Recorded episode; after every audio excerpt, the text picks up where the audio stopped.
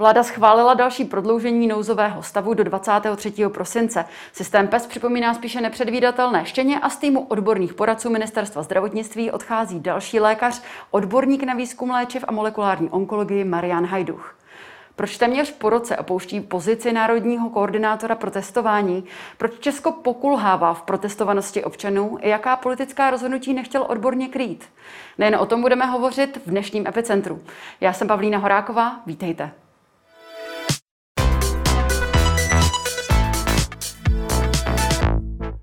Dobrý den, vítejte ve studiu. Dobrý den vám divákům. Nechci poskytovat odborné krytí politickým rozhodnutím, se kterými nesouhlasím. Takto jste se minulý týden vyjádřil pro Deník N, kde jste hovořil o důvodech vašeho odchodu z pozice národního koordinátora testování. Jaká politická rozhodnutí jste měl konkrétně na mysli? Tak eh, já už jsem to snažil se vysvětlovat opakovaně tento týden. A možná teď je více času, nejedná se konkrétně o nějaké prostě super politické rozhodnutí. Eh, já v zásadě jako s ministerstvem jsem spolupracoval dobře relativně dlouhou dobu, 8 měsíců v podstatě.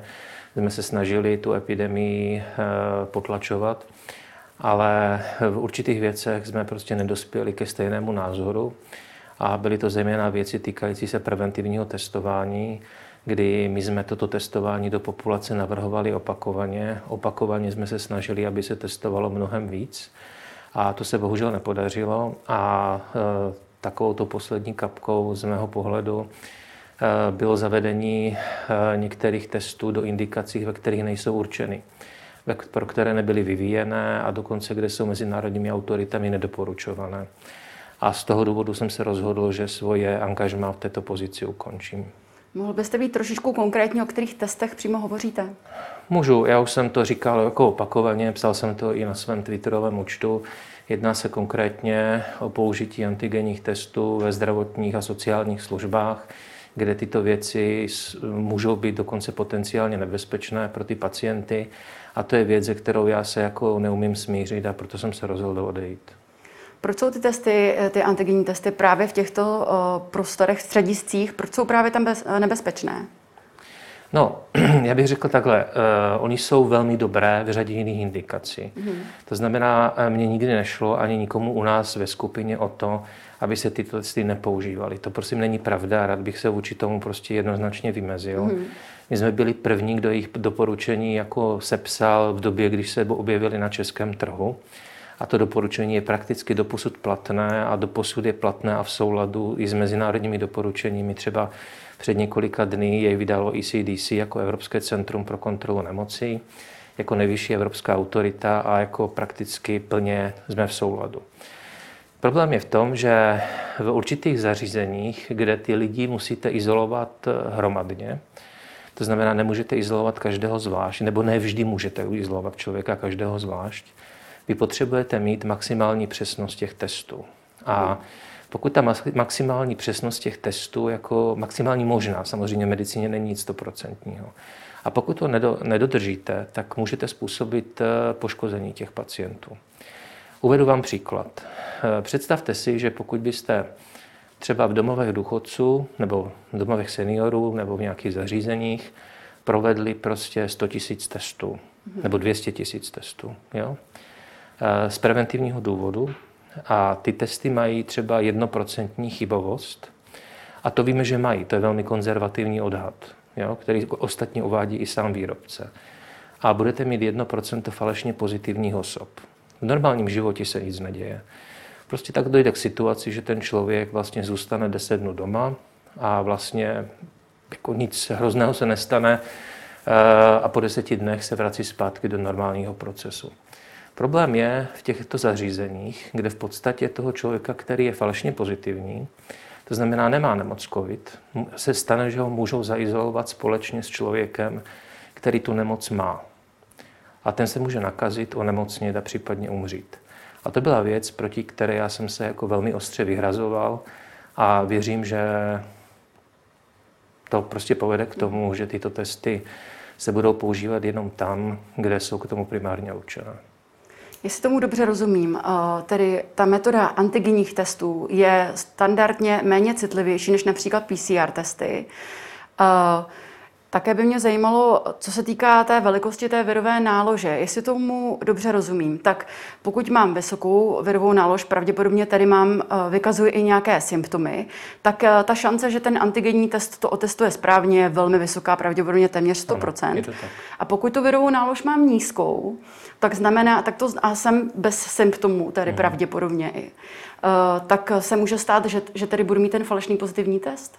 Nebo naopak, pa, pardon, nebo naopak budu mít negativní test, i když uh, virus v sobě mám? Ano, to je, je to v podstatě tak. Jo? Hmm. Ale otázka věrové nálože je velmi komplikovanou záležitostí. Víte, uh, ta věrová nálož, nebo řada těch, studi- těch dedukcí, které na veřejnosti běží a diskuzí, které tam běží, které říkají, no, když má vysokou virovou nálož, tak prostě jako to je ten super spreader a ten teda tu nemoc bude šířit hrozně a ti, co mají nízkovirovou nálož vůbec. Mm-hmm. Ale ono to tak v realitě vůbec není. Nebo nemusí to tak být. Jo? Za ideálních situací tato, to, toto pravidlo může platit. Jo? Ale bohužel nežijeme v ideálním světě. Mm. A mhm. uvedu několik případů, kdy to neplatí. Například v presymptomatické fázi té nemoci. To znamená předtím, než ta nemoc propukne, Ehm, metodou PCR už zachytíte přítomnost té nemoci, antigenním testem nikoliv. Jo? A to neznamená, že to antigenním testem nebude třeba za 12 hodin ten člověk pozitivní, nebo za, za den. Jo? Ono to naběhne, ale v době, když toho člověka testujete, tak je negativní. To znamená, toto je veliké riziko v podstatě propouštění jako kdyby pozitivních osob do té populace, a které můžou být, jako kdyby opako, můžou být v podstatě pozitivní a tu nemoc šířit. Hmm. Ale jsou tam i mnohem banálnější příklady, kdy eh, toto selhává. Ale selhává to stejně u antigenu i u PCR metod. To není rozdíl. Jo? Mm.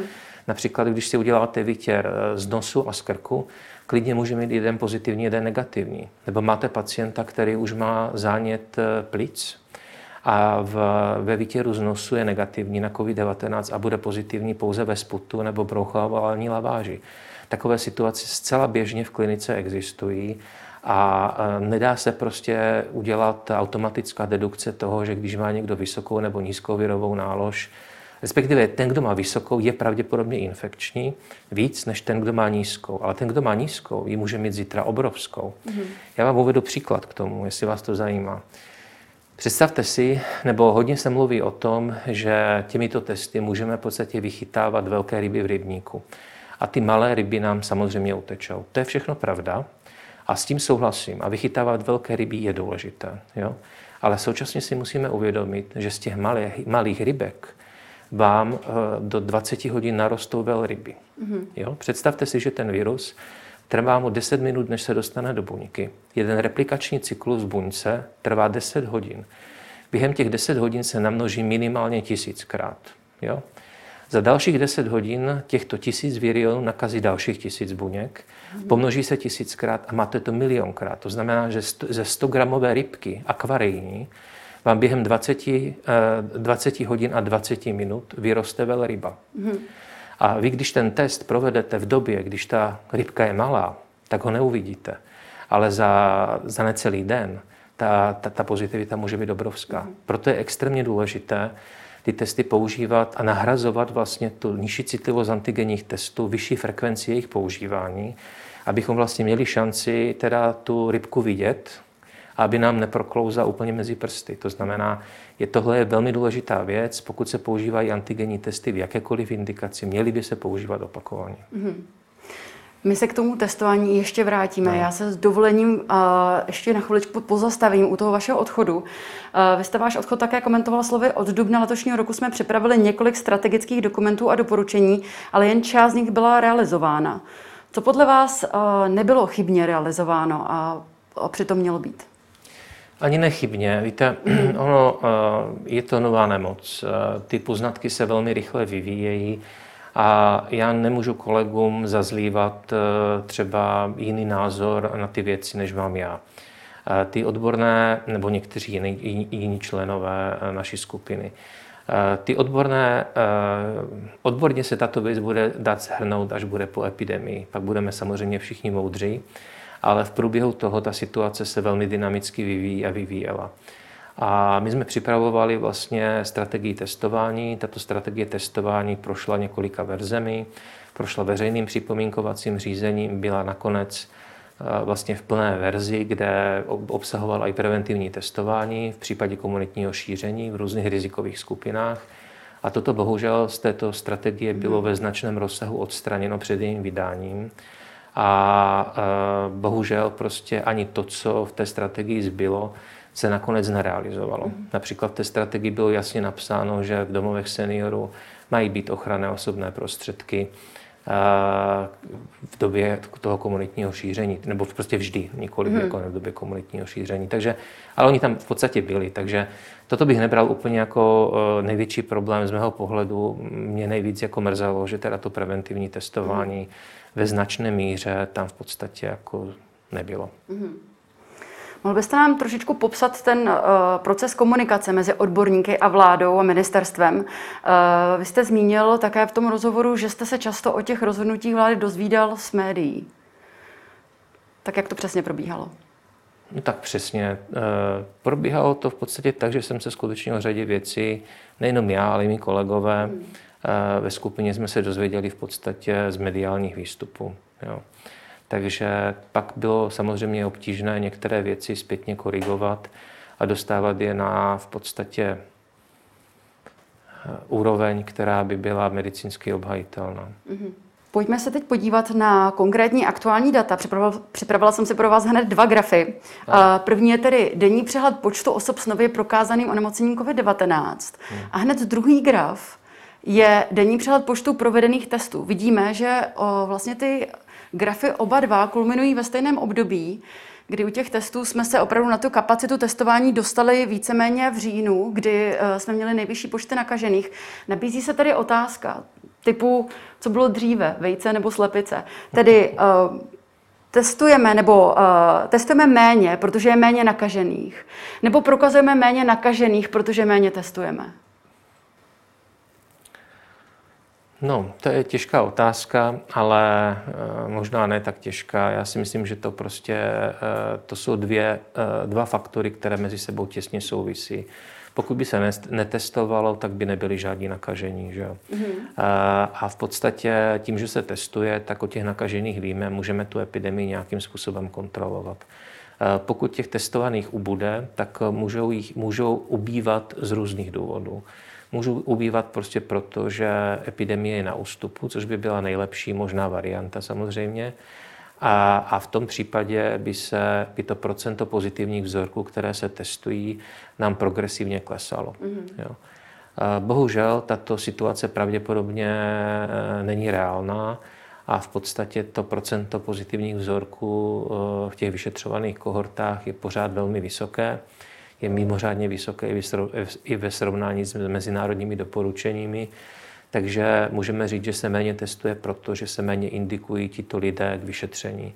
A to je potenciálně opravdu velký problém. Můžu se zeptat, vy jste zmínil to mezinárodní srovnání nebo hmm. uh, mezinárodní doporučení. Jak se vlastně vedeme v rámci Evropy, co se týká protestovanosti? No vedeme se nijak dobře. Mm-hmm. Jako máme uh, jeden, prostě jsme v podstatě na konci těch zemí, Eh, v počtu testů na hlavu eh, prováděných a ta situace skutečně není dobrá a počty testů, které se v České republice provádí, jsou opravdu nedostatečné na zvládání takového počtu nemocných, jaké mm. máme. Předseda hnutí stan Vít Rakušan vyčetl vládě při včerejším jednání poslanecké sněmovny, že v porovnání s jinými zeměmi tolik právě netestujeme a že stále neexistuje testovací strategie. Nechápe také, že vláda nemotivuje lidi, aby zůstávali v karanténě a nahlašovali rizikové kontakty. Vy jste ale podle vašich slov v rozhovoru pro DVTV strategii národního testování vypracoval a odezdal a na pozici národního koordinátora jste již od téměř počátku té epidemie. Tak v čem je tedy problém? Problém určitě není ve strategii. Strategie vypracovaná byla, pan Rakušan asi nečte dokumenty, které, které připravujeme a které byly i ve, veřejne, ve veřejném připomínkovacím řízení a minimálně dvakrát byly zaslány do poslanecké sněmovny. Takže to mě poněkud překvapuje, že o tomto pan Rakušan není informován. A strategie testování byla připomínkovaná, z politických stran mi přišly připomínky kromě z té vládní části, tak ještě od Pirátů mm. a to bylo v zásadě všechno. Mm. A samozřejmě přišly připomínky velmi konstruktivní od celé řady občanů, organizací a tak dále. My jsme se je snažili opravdu poctivě zapracovat do toho dokumentu. Opravdu spousta těch věcí byla velmi užitečných a děkuji za ně, protože člověka taky nenapadnou všechny souvislosti. Takže toto byl opravdu dobrý počin, který se stal. Ale testovací strategie byla zveřejněna v podstatě, myslím, v září nebo ří, nevím přesně, to bych jako dal. Mm. Ale v podstatě na stole je zhruba od května minulého roku, kdy procházela různými připomínkovacími řízeními, respektive jejich přípravou a pak těmi připomínkovacími řízeními. Nyní vlastně po zavedení antigenních testů jsme dostali za úkolí aktualizovat, to se vlastně stalo. Já jsem aktualizovanou verzi té strategie odeslal už do vnitřního připomínkovacího řízení Ministerstva zdravotnictví. Teď v podstatě čekám teda na připomínky.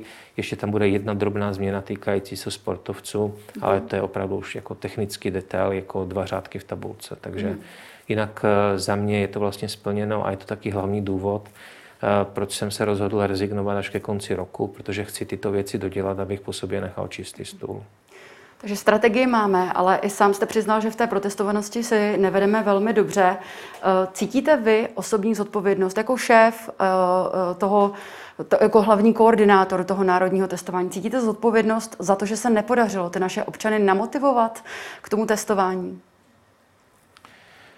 Víte, my jsme jako laboratorní skupina je poradní orgán a radíme v těch věcech odborných. Naše rozhodovací pravomoci jsou nulové a exekutivní eh, pravomoci taky. My nemáme žádný rozpočet, eh, nic dalšího, to znamená, i my nemůžeme v, tě, v té výkonné části pomáhat. Mm-hmm. Já sám jsem se vždycky snažil prostřednictvím sociálních sítí i rozhovorů s médií, jako jste třeba vy, a to je hlavní důvod, proč tady dneska jsem, apelovat na občany, aby prostě eh, testoval, aby, aby se podrobili testování, aby ne, ne, nezanedbávali v podstatě ty protiepidemická opatření, protože jsou mimořádně důležitá a skutečně, aby v podstatě se zapojili do toho očkování, protože to je jediná cesta ven z tohoto problému, ve kterém jsme.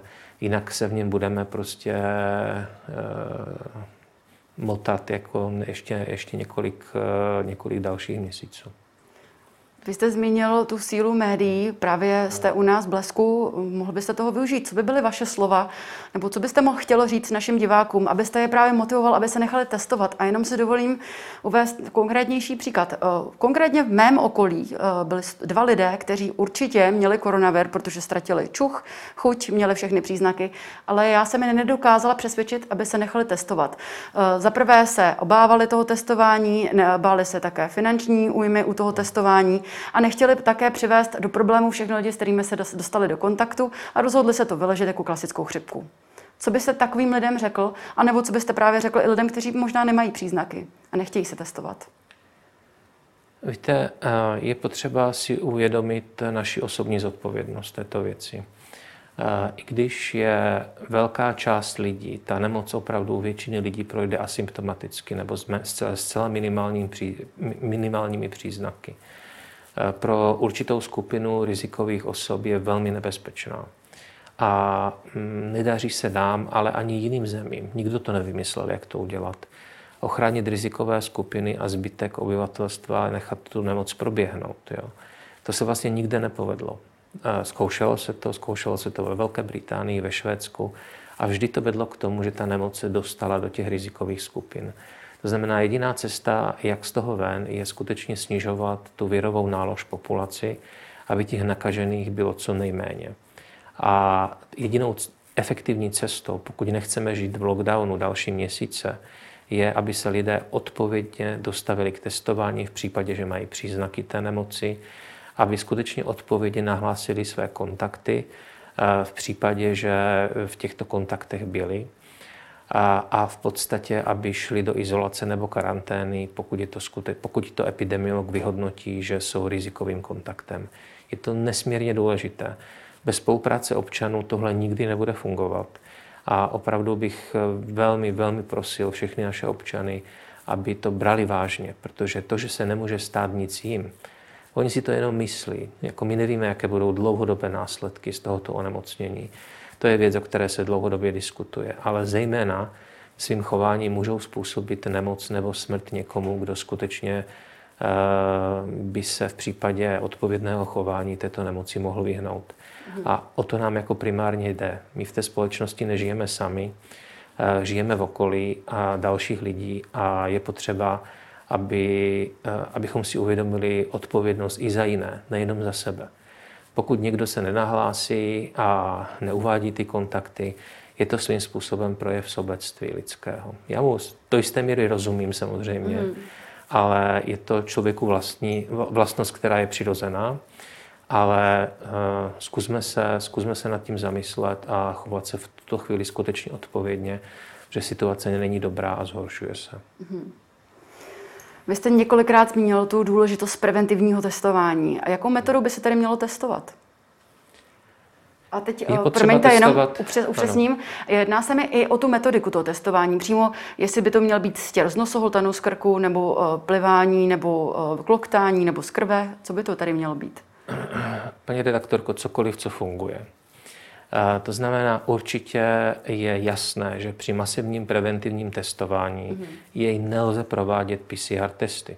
To je vyloučené. Ta kapacita není v České republice, není ani v zahraničí. To znamená, je jasné, že budeme používat antigenní testy pro to masivní, masivní testování a budou se používat eh, v doufejme teda ve větších frekvencích, tak abychom efektivně mohli vychytat ty infikované osoby z té populace. Mm-hmm. Představte si, a vši, myslím, že všichni obecně víme, že ta inkubační doba toho viru je 14 až 15 dnů a ten antigen se vám vylučuje, který se detekuje těmi antigenními testy, zhruba jenom 5 dnů té infekce na začátku té nemoci. Mm-hmm. A na to, abyste toho člověka v té inkubační době, který to může onemocnit eh, třetí den, může onemocnit ale taky desátý den, taky nebo dvanáctý den, jo? abyste ho chytli ve fázi toho onemocnění, vy to musíte udělat vlastně třikrát. To znamená každých pět dnů minimálně, mm-hmm. lépe častěji, ale minimálně každých pět dnů, aby se zvýšila pravděpodobnost, že toho člověka během té inkubační doby zachytíte. Mm-hmm. A pokud se toto nestane, tak my o obrovské množství těch lidí Eh, infikovaných vlastně přicházíme. A to má negativní konsekvence. Především v tom, že ti lidé mají, lidé mají falešný pocit bezpečí a reálně vlastně ten antigenní test vám říká o té infekčnosti toho člověka v řádu jako několika hodin. Jo? Mm. Nemůžeme to extrapolovat do řádu několika dnů. S výjimkou situací, kde, jak jsem právě popisoval, ten člověk je pravidelně testován opakovaně. Mm. Jo? Tam se dá skutečně říct, že ten člověk to riziko té infekce má velmi, velmi nízké. Nikdy neříkám nulové, to není ani u PCR. Samozřejmě, že každá metoda má svoji chybovost. Naopak metody založené na amplifikaci nukleových kyselin, na jejich pomnožování, to je obvykle ta PCR metoda, jsou ale i další. Eh, ty se vlastně používají, protože mají vysokou citlivost, jejich výhodou je vysoká citlivost, Nevýhodou je, že trvají dlouho. Mm-hmm. Ten antigenní test máte za 15 minut, tady to trvá v řádu hodin, nejméně, nebo třeba i den, dva. A to jsou velké nevýhody, ale je potřeba ty metody kombinovat tak, aby se nevýhody jedné kompenzovaly výhodnosti té druhé.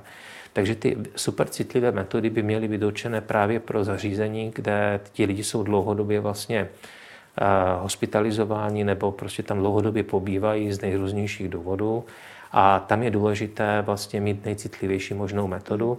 A ta se může, my víme, že tak citlivá, že ji stačí dělat třeba jednou za těch 14 dní, protože víme, že ta nukleová kyselina se vylučuje 14 dnů. To znamená, je potřeba opravdu ty metody používat uh, smysluplně tam, kde jako je, je potřeba. Není žádný univerzální předpis, je potřeba si prostě číst mezinárodní doporučení, které prostě jasně naznačují, kde a proč mm-hmm. se které metody mají používat. Eh, to není nic nového, co bychom i vymýšleli v České republice. Pouze se vlastně přibírají mezinárodní doporučení, které k tomu existují. Já mám pro vás dotaz čtenáře Martina z H. z Kraslic, který nám do redakce napsal. Nemoc COVID jsem prodělal před několika týdny, i když nemám žádné symptomy téměř měsíc. Můj test byl i přesto pozitivní. Jsem elektrikář a pracuji v zahraničí. Nemohl jsem proto odjet a přišel o zdroje obživy na několik měsíců dopředu. Takových případů v Česku přibývá. Co byste člověku v jeho situaci doporučil? Přeci jen imunita každého z nás eh, je jiná, takže předpokládám, že se s tím virem popere taky jinak. Jakým způsobem tady mohu prokázat a je to vůbec důležité prokazovat, jestli jsem infekční nebo ne? No, ten pan určitě infekční není. Mm. Jo? A my, kdyby pracoval v České republice, tak žádný problém vlastně nemá. Toto je relativně raritní případ, kdy jednak je to raritní tím, že ten člověk tak dlouho vylučuje vlastně tu nukleovou kyselinu, ale takové případy jsou popsané skutečně mm. i v horizontu několika měsíců, ale my víme, že pokud jsou asymptomatičtí, tak do, po deseti dnech jsou neinfekční, přestože ještě ta nukleová kyselina se vylučuje. Takže Eh, ale takových případů není moc. Ten median toho vylučování jsou zhruba tři týdny mm. a potom ti, většina těch lidí je negativních. Proto se vlastně u našich pacientů ani nepožaduje kontrolní PCR test na výstupu z té nemoci nebo z té mm. izolace. My víme, že velká část z nich by byla pozitivní, nemá smysl je testovat, už se to vůbec nedělá. A problém je v tom, že pán teda pracuje v zahraničí a v zahraničí prostě chtějí negativní test PCR pro často někteří ti zaměstnanci. A to je skutečně věc, na které by se měly členské státy minimálně Evropské unie nebo mezinárodní komunita nějak dohodnout. A skutečně lidé, kteří dlouhodobě vylučují vlastně nukleovou kyselinu toho viru a víme, že nejsou infekční, aby prostě nebyli podrobováni těmto, tomuto martyriu, protože je zbytečné. Mm-hmm. Ale e, to je opravdu věc, která vyžaduje mezinárodní dohodu. Nevíte, jestli už probíhají nějaké debaty o to v tomto směru? Já myslím, že debaty probíhají všemi směry, mm-hmm. ale nevím o tom, že by z toho byl zatím nějaký mm-hmm. konkrétní výstup. Možná, možná bych tomu mohl říct ještě jednu věc. Ano. Jo? Protože velmi důležitým prvkem toho, aby lidi na to testování chodili, je motivace jejich. Vy jste to částečně mm-hmm. zmínila a v kontextu tady toho případu jsem si to uvědomil, že bych se to stálo za zmínění. Ta motivace samozřejmě by měla spočívat v tom, že ti lidé, když jsou na izolaci nebo v karanténě, budou mít prostě nějaký normálnější příjem. Těch 60%, zvlášť když si uvědomíte, že, že velká část lidí to nemocnění probíhá v rodině, když oba živitelé spadnou na 60%, tak ta rodina může mít opravdu finanční a existenční problém. To je jedna část té věci. Stejně tak se to musí vyřešit u OSVČ a u prostě dalších, dalších uh, živit, samoživitelů. Mm-hmm. Uh, co je ale taky velmi důležité, je pozitivní motivace. A my se snažíme právě ještě vytvořit systém tzv. imunitních pasů, kde ti lidé, kde víme, že mají postinfekční imunitu zhruba 90 dnů po pro prodělání této nemoci, eh, by v podstatě nemuseli, nemuseli eh, se podrobovat eh, všem opatřením, které jsou. Je to věc, která je momentálně v diskuzi, ale myslím si, že by to mohla být taková dobrá motivace pro ty lidi, aby skutečně přišli, protože když už jsem nemocný, a to nemoc mám, tak prostě hmm. nechám se ho testovat, protože vím, že pak 90 dnů třeba budu mít volnější režim. Jo, to znamená, taková, takové to eh, jako diskuze se samozřejmě vedou, nevím, jestli dojde která i k faktické realizaci, ale dost možná ano, protože s nástupem očkování, které přijde v krátké době, bude skutečně nutné eh, ty nějakým způsobem vést evidenci očkovaných osob, protože přístup k ním i z hlediska cestování a dalších věcí bude jako určitě velmi rozdílný. Mm-hmm. Česká republika má už od 6. prosince rizikový index nad 60, což by podle původní tabulky psa mělo znamenat, že se přesouváme Eh, tedy že bychom už druhý den vlastně měli být v tom čtvrtém stupni psa. Vláda však v pondělí překvapila a oznámila, eh, že zůstáváme v trojce a zpřísnila jen zavírací dobu eh, restaurací a barů, zakázala konzumaci alkoholu na veřejnosti. Dává vám tento postup smysl? Víte, já bych se chtěl v tomto případě zastat ministerstva i vlády, protože hmm. Ta původní diskuze ohledně těch kritérií nastavení psa byla, že ta kritéria musí se trvat alespoň sedm dní v kuse. To znamená, eh, je to... Uh, Pardon, já jsem zastavím. Sedm dní v kuse, pokud má dojít k zlepšení, ale ano, tři dny, pokud tak, dojde k zhoršení. Tak. Což už se děje. Což už se prakticky děje. Uh, také, uh, ano, tak uh, toto je věc, která prakticky nastala v tuto chvíli. A je otázkou, jestli to je nastavení správné nebo není. Mm-hmm. Je to věc, která se bude muset zřejmě vyhodnotit a podívat se na to, eh, zda, zda ty parametry jsou nastavené správně. Víte, ono se změnilo dost věcí a třeba jenom se zavedením těch antigenních testů, eh, kde vlastně část z nich se konfirmuje PCR, tak vlastně tyto konfirmované PCR výsledky vám navyšují to procento pozitivních vyšetření. Jo. Ne moc, jako nemůžu říct, že by to bylo velké číslo, ale je tam jako více faktorů, které sehrávají v tvorbě toho rizikového, fakt, rizikového indexu. A já si myslím, že na základě těch zkušeností, které jsou, by bylo dobré se zamyslet, zda zůstane tak, jak je, anebo prostě bude nějak modifikován. V každém případě ta situace opravdu není dobrá a hmm. už jsem to, myslím, říkal včera nebo předevčírem. Obávám se, že jsme v podstatě v inflexním bodu, v bodu zlomu, eh, který indikuje nástup třetí vlny. Je otázkou, jak se nám ho podaří zastavit, zda ano nebo ne. Myslím, že pořád ta příležitost k zastavení je, protože budou zimní prázdniny, bude, eh, bude delší doba, kdy lidi zůstanou doma. Mohlo by se toho skutečně využít eh, odpovědným způsobem, aby lidi se snažili zůstat se svými rodiny rodinami a strávili vánoční a novoroční svátky eh, v rodinném kruhu mm-hmm. a aby minimalizovali své kontakty. Pokud by se toto podařilo, tak si myslím, že můžeme se z této situace jako reálně dostat. Mm-hmm. Ale nejsem si tím jistý. Samozřejmě rozumím tomu, že když se otevřou obchody, tak lidi chtějí nakupovat. Je to úplně přirozená věc.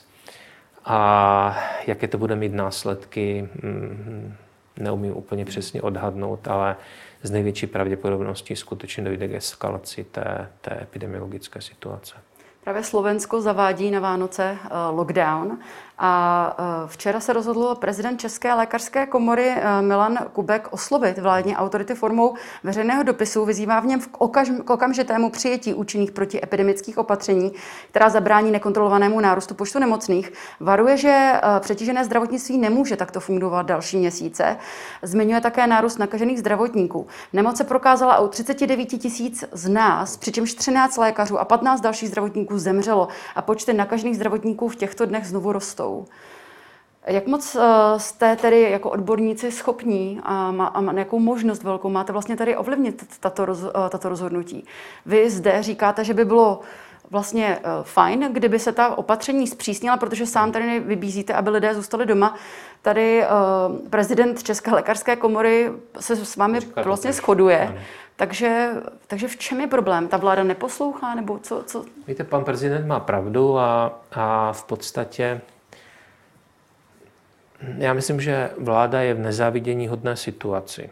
Jo? A bylo by skutečně, bude, bude obtížné pro jakoukoliv vládu, nebo bylo by obtížné pro jakoukoliv vládu takto složitou situaci zvládnout. Podívejte se napříč Evropou.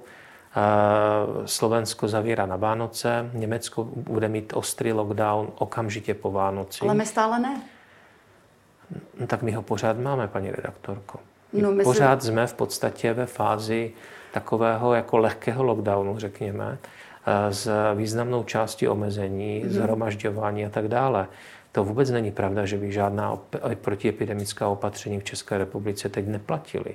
Jistě, to určitě, no. ale shodneme se asi na tom, že oproti Slovensku nebo ostatním zemím je to takové spíše půl na půl. Eh, vlk se nažral, koza zůstala celá. Tak se myslím si, že se snažíme přizpůsobit se ekonomicky samozřejmě našim podnikatelům a tak, protože samozřejmě ty dopady koronavirus opatření na ně jsou absolutně zásadní, jsou, v mnoha případech jsou. likvidační. Ano. Na druhou stranu tady máme eh, prezidenta lékařské komory, který varuje před pravdě, eh, pravděpodobným přetížením zdravotníků a zdravotního systému, kterému se snažíme celou dobu vyvarovat. Ano. Zeptám se tedy, Eh, možná naivně a laicky, ale nestálo by tedy za to udělat tvrdý lockdown, třeba na 14 dnů, který by to možná úplně zastavil a pak bychom se mohli vrátit úplně do normálu, nebo to není reálné?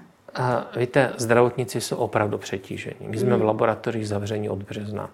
Je to vyčerpávající. To jsou prostě každý den noční služby, prakticky téměř do půlnoci.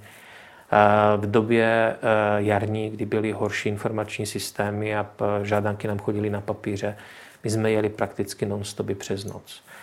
Tyto situace už se to nedá dlouhodobě zvládat. Na těch jednotkách intenzivní péče covidových nebo i na covidových odděleních ta situace je opravdu vypjatá, ti, ti zdravotníci jsou vyčerpaní a tak trochu jsme se těšili, že budou klidnější Vánoce, aby, se, aby si lidé mohli odpočinout a bohužel to na tu situaci nevypadá. My nemůžeme se stát eh, v podstatě eh, profesní skupinou, která bude skutečně takto dramaticky doplácet na, eh, na to, že ta epidemiologická situace není dobrá. Je to velmi vyčerpávající pro ten personál a není to dobře ani pro ty pacienty. Kdo z nás touží strávit dovolenou na jednotce intenzivní péče, připojený k ventilátoru, kdo, kdo z těch lidí má mal toho zájem. To prostě skutečně je věc, kterou de facto nikdo nechce. Ale pokud to nechceme, musíme mít prostě nějaká tvrdá opatření, které budeme dodržovat. Testování, trasování, protiepidemická opatření. Pokud tyto tři věci nebudou fungovat současně a všechny tři současně zapnuté, jo, mm. tak vždy nám to prostě, vždy nám to doplatíme. Bez které, kterékoliv jako kterékoliv, kteréhokoliv pilíře v tomto případě prostě ta, ta stavba spadne. Mm. A uh, takže, takže opravdu toto je, toto je mimořádně důležité a s panem Kupkem v řadě věcí skutečně souhlasím. Mm. Naděje odborníků se upínají k vakcíně, eh, ale jak v zemi, kde neumíme naše občany přesvědčit, aby se nechali vůbec testovat. A také jsme země, která má historicky jednu z nejmenších proočkovaností i na chřipku, na encefalitidu, na další nemoci. Tak jak v této zemi eh, můžeme očekávat, že právě vakcína na koronavir bude tou záchranou, tou spásou? Ano, eh, máte pravdu. Jsme taky země, kde jedna z největších částí populace věří na alternativní medicínské přístupy. Eh, pro mě osobně to je velmi překvapivá věc, mm. zejména třeba v, v onkologii, které se profesně nejvíc věnují, je vlastně toto eh, dost častá situace, že ti lidé skutečně uvěří spíše alternativním eh, přístupům než klasické medicíně a velmi často na to doplatí. A stejná situace i v případě toho očkování, možná ještě mnohem horší, protože ty eh, antivakcinační lobby jsou, jsou obrovské a ty tlaky jsou velké.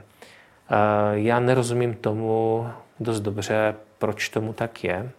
Těch důvodů je asi taky víc, ale myslím, že je nesmírně důležité, aby se jak odborná, tak laická veřejnost a všichni lidé, kteří chtějí, abychom s touto epidemií skončili, veřejně postavili za to očkování a mhm. šli do toho, protože eh, neumím si představit eh, jiné, protože jenom na konci tohoto tunelu je světlo, tak bych vám to mhm. řekl. Jo? Všude jinde je tma. To znamená, jediná cesta pro, pro nás je z této epidemie se dostat cestou očkování a proočkovat skutečně majoritní část té populace. Británie už se dnes očkuje, očkuje se plošně. Připravujeme se podle vás na to očkování dostatečně, protože zatím není jasná, na, na veřejnosti není zpřístupněna, pardon, žádná konkrétní strategie, respektive byla zveřejněna, myslím, přes Twitter, tisková konference zatím k tomuto tématu neproběhla. Jestliže vakcína tady bude v lednu, mělo by se očkovat výhledově na přelomu ledna, února, doufejme, tak není trošku pozdě. Co si o to myslíte? Mm, no, já si myslím, že v zásadě není. Ta diskuze, vím, že na ministerstvu zdravotnictví velmi intenzivně probíhá, probíhají teda i přípravné plány pro to očkování.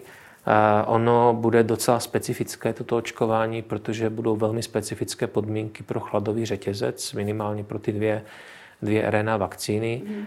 To znamená, zapojení praktických lékařů bude jako omezené do těch dvou vakcín, do té třetí naopak by měly být hlavním pilířem asi pro to očkování připravují se očkovací centra eh, u těch velkých nemocnic a zdravotnických zařízení, to znamená tak, aby minimálně v každém okresu bylo jedna velké očkovací centrum. Hmm. Já si myslím, že to bude největší logistická operace ve zdravotnictví. Které za, už teď je na hraně, takže opět je Které postavíme... už teď je na hraně a opravdu e, situace, že bychom měli současně masivně testovat, mm-hmm. současně mít velké počty obyvatel na jednotkách intenzivní péče v nemocnicích a současně masivně očkovat celou Českou republiku, e, to prostě nutně povede ke kolapsu toho systému. Takže opravdu si myslím, a vy jste se na to ptala předtím, mm-hmm. já jsem mhm. vám zapomněl odpovědět, na ten ostrý lockdown. Já nevím, co je teď nejlepší řešení a těžko se v těchto věcech hradí, protože ty ekonomické ztráty prostě budou taky obrovské. Ale eh, lockdown jako co nejpřísnější eh, se mohou dělat skutečně jako možná spíš eh, před nějakým měsícem nebo mm-hmm. dvěma. Teď už Ale... není pozdě? Nikdy není pozdě, mm-hmm. ale říkám vám, že ty ekonomické dopady můžou být katastrofální pro tu republiku. A je potřeba zvažovat eh, obě, obě části jako kdyby toho, toho problému. Mm. Není jenom zdravotní problém, je tady i ekonomický. A pokud chceme mít nějakou budoucnost i po covidu, tak tyto dva parametry se musí velmi pečlivě vážit. Chtěl bych ale říct, eh, co to je lockdown. My jsme jako měli lockdown. A lockdown v České republice zase tak úplně zásadně odlišný od lockdownu v jiných zemích nebyl. Nebo není. Jo. Jistě, ale ten lockdown na jaře byl podstatně přísnější ano, než teď pravda. na podzim, kde ta situace ano, epidemicky je, je přís- horší. To je na tom se shodneme asi. Ano, na tom se shodneme. A určitě prostě ta přísnost na začátku jakoby té věci mimořádně pomohla. Podívejte hmm. se na příkladu Izraele, eh, kde vlastně se to lišilo zejména tím, že lidé nemohli prostě do nějaké vzdálenosti od svého bydliště vycházet vůbec, s výjimkou, myslím, pohybem, pohybu za prací. A v podstatě eh, tam ta situace se zvládla během asi tři, měsí, tři týdnů toho lockdownu a ty čísla se dostaly zpátky dolů. Ale je potřeba říct, že ten Izrael taky u toho masivně testoval. Mm-hmm. A víte, to testování eh, není úplně ideální cestou ve chvíli, když máte obrovskou populační nálož té mhm. infekce. Mm-hmm. Tak jak my jsme na začátku vlastně, když se rozhodovalo o tom lockdownu nebo o tom řešení, jestli teda plošně otestovat nebo jak to udělat, tak eh, ve chvíli, když v České republice eh, byla populační prevalence té infekce mezi 5 až 8 procenty všech občanů, mm. tak eh, my bychom měli minimálně při protestování celé České republiky půl milionu nakažených. Na ně zhruba na každého z nich byly v té době kolem čtyř kontaktů, které i pokud by se odtrasovali, tak dostanete v podstatě do izolace nebo karantény až 2,5 milionu lidí. A to je prakticky lockdown. Mm-hmm. Takže v tu chvíli bylo opravdu lepší ho udělat hned, než jako kdyby čekat na výsledky nějakého plošného testování, o jehož eh, jako účinnosti v té době nebyl žádný důkaz. Takže to si myslím, že bylo opravdu správné rozhodnutí.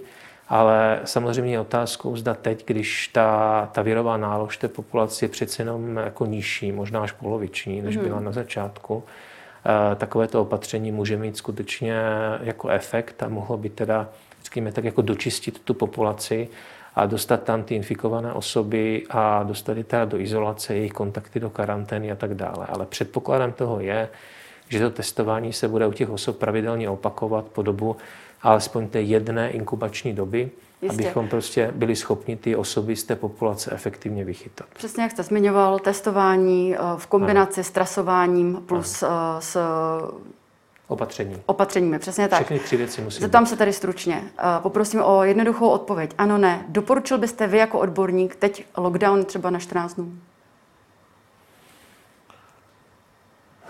Na to neumím stručně odpovědět. Já opravdu nevím. Mm-hmm. Uh, opravdu nevím. Eh, je to věc, která by se musela jako více diskutovat. Eh, člověk může mít nějaký názor, ale často v diskusi s kolegy ten názor je schopen jako kdyby měnit, protože přichází jiné argumenty z jiných stran, které si třeba neuvědomíte. To znamená, Každý rozumný člověk e, má názor a každý rozumný člověk je ho schopen také pod tíhou argumentu měnit. Mm-hmm. To znamená, toto by si zasloužilo teda skutečně nějakou extenzivnější diskuzi e, s nezávislými odborníky, kteří by teda měli dospět k nějakému závěru a mezi těmi odborníky musí být i ti ekonomové, protože mhm. ty dopady do toho hospodářství budou velké. A samozřejmě, pokud by něco takového mělo nastat, tak Vánoce jsou asi dobrou dobou to udělat protože víme, že ekonomicky ta země ustává s výjimkou teda ale těch té vnitřní spotřeby. Mm-hmm. Takže to je samozřejmě věc, kde, kde opět ti, ti obchodníci už dlouho nemohli vlastně ten tovar prodávat. Teď v době vánočních nákupů můžou částečně sanovat své ztráty. Pokud bychom to zavřeli, nebo pokud by to ministerstvo zavřelo a vláda, tak se dostaneme do situace, kde oni jako se nemusí ekonomicky už udržet a to bude mít jako další ekonomické konsekvence v budoucnosti. Takže je to opravdu těžké rozhodnutí mm. a jsem moc rád, že ho nemusím dělat. Tolik národní koordinátor testování Marian Hajduch. Já vám děkuji, že jste si na nás udělal čas a přeji vám krásné svátky. Děkuji vám, krásné svátky i vám a doufám, že budou šťastné, veselé a bezpečné. A to už je z dnešního Epicentra vše. Já jen připomenu, že záznam dnešního dílu společně s těmi ostatními naleznete na bles.cz. Já se s vámi pro dnešek loučím a těším se příští týden na viděnou.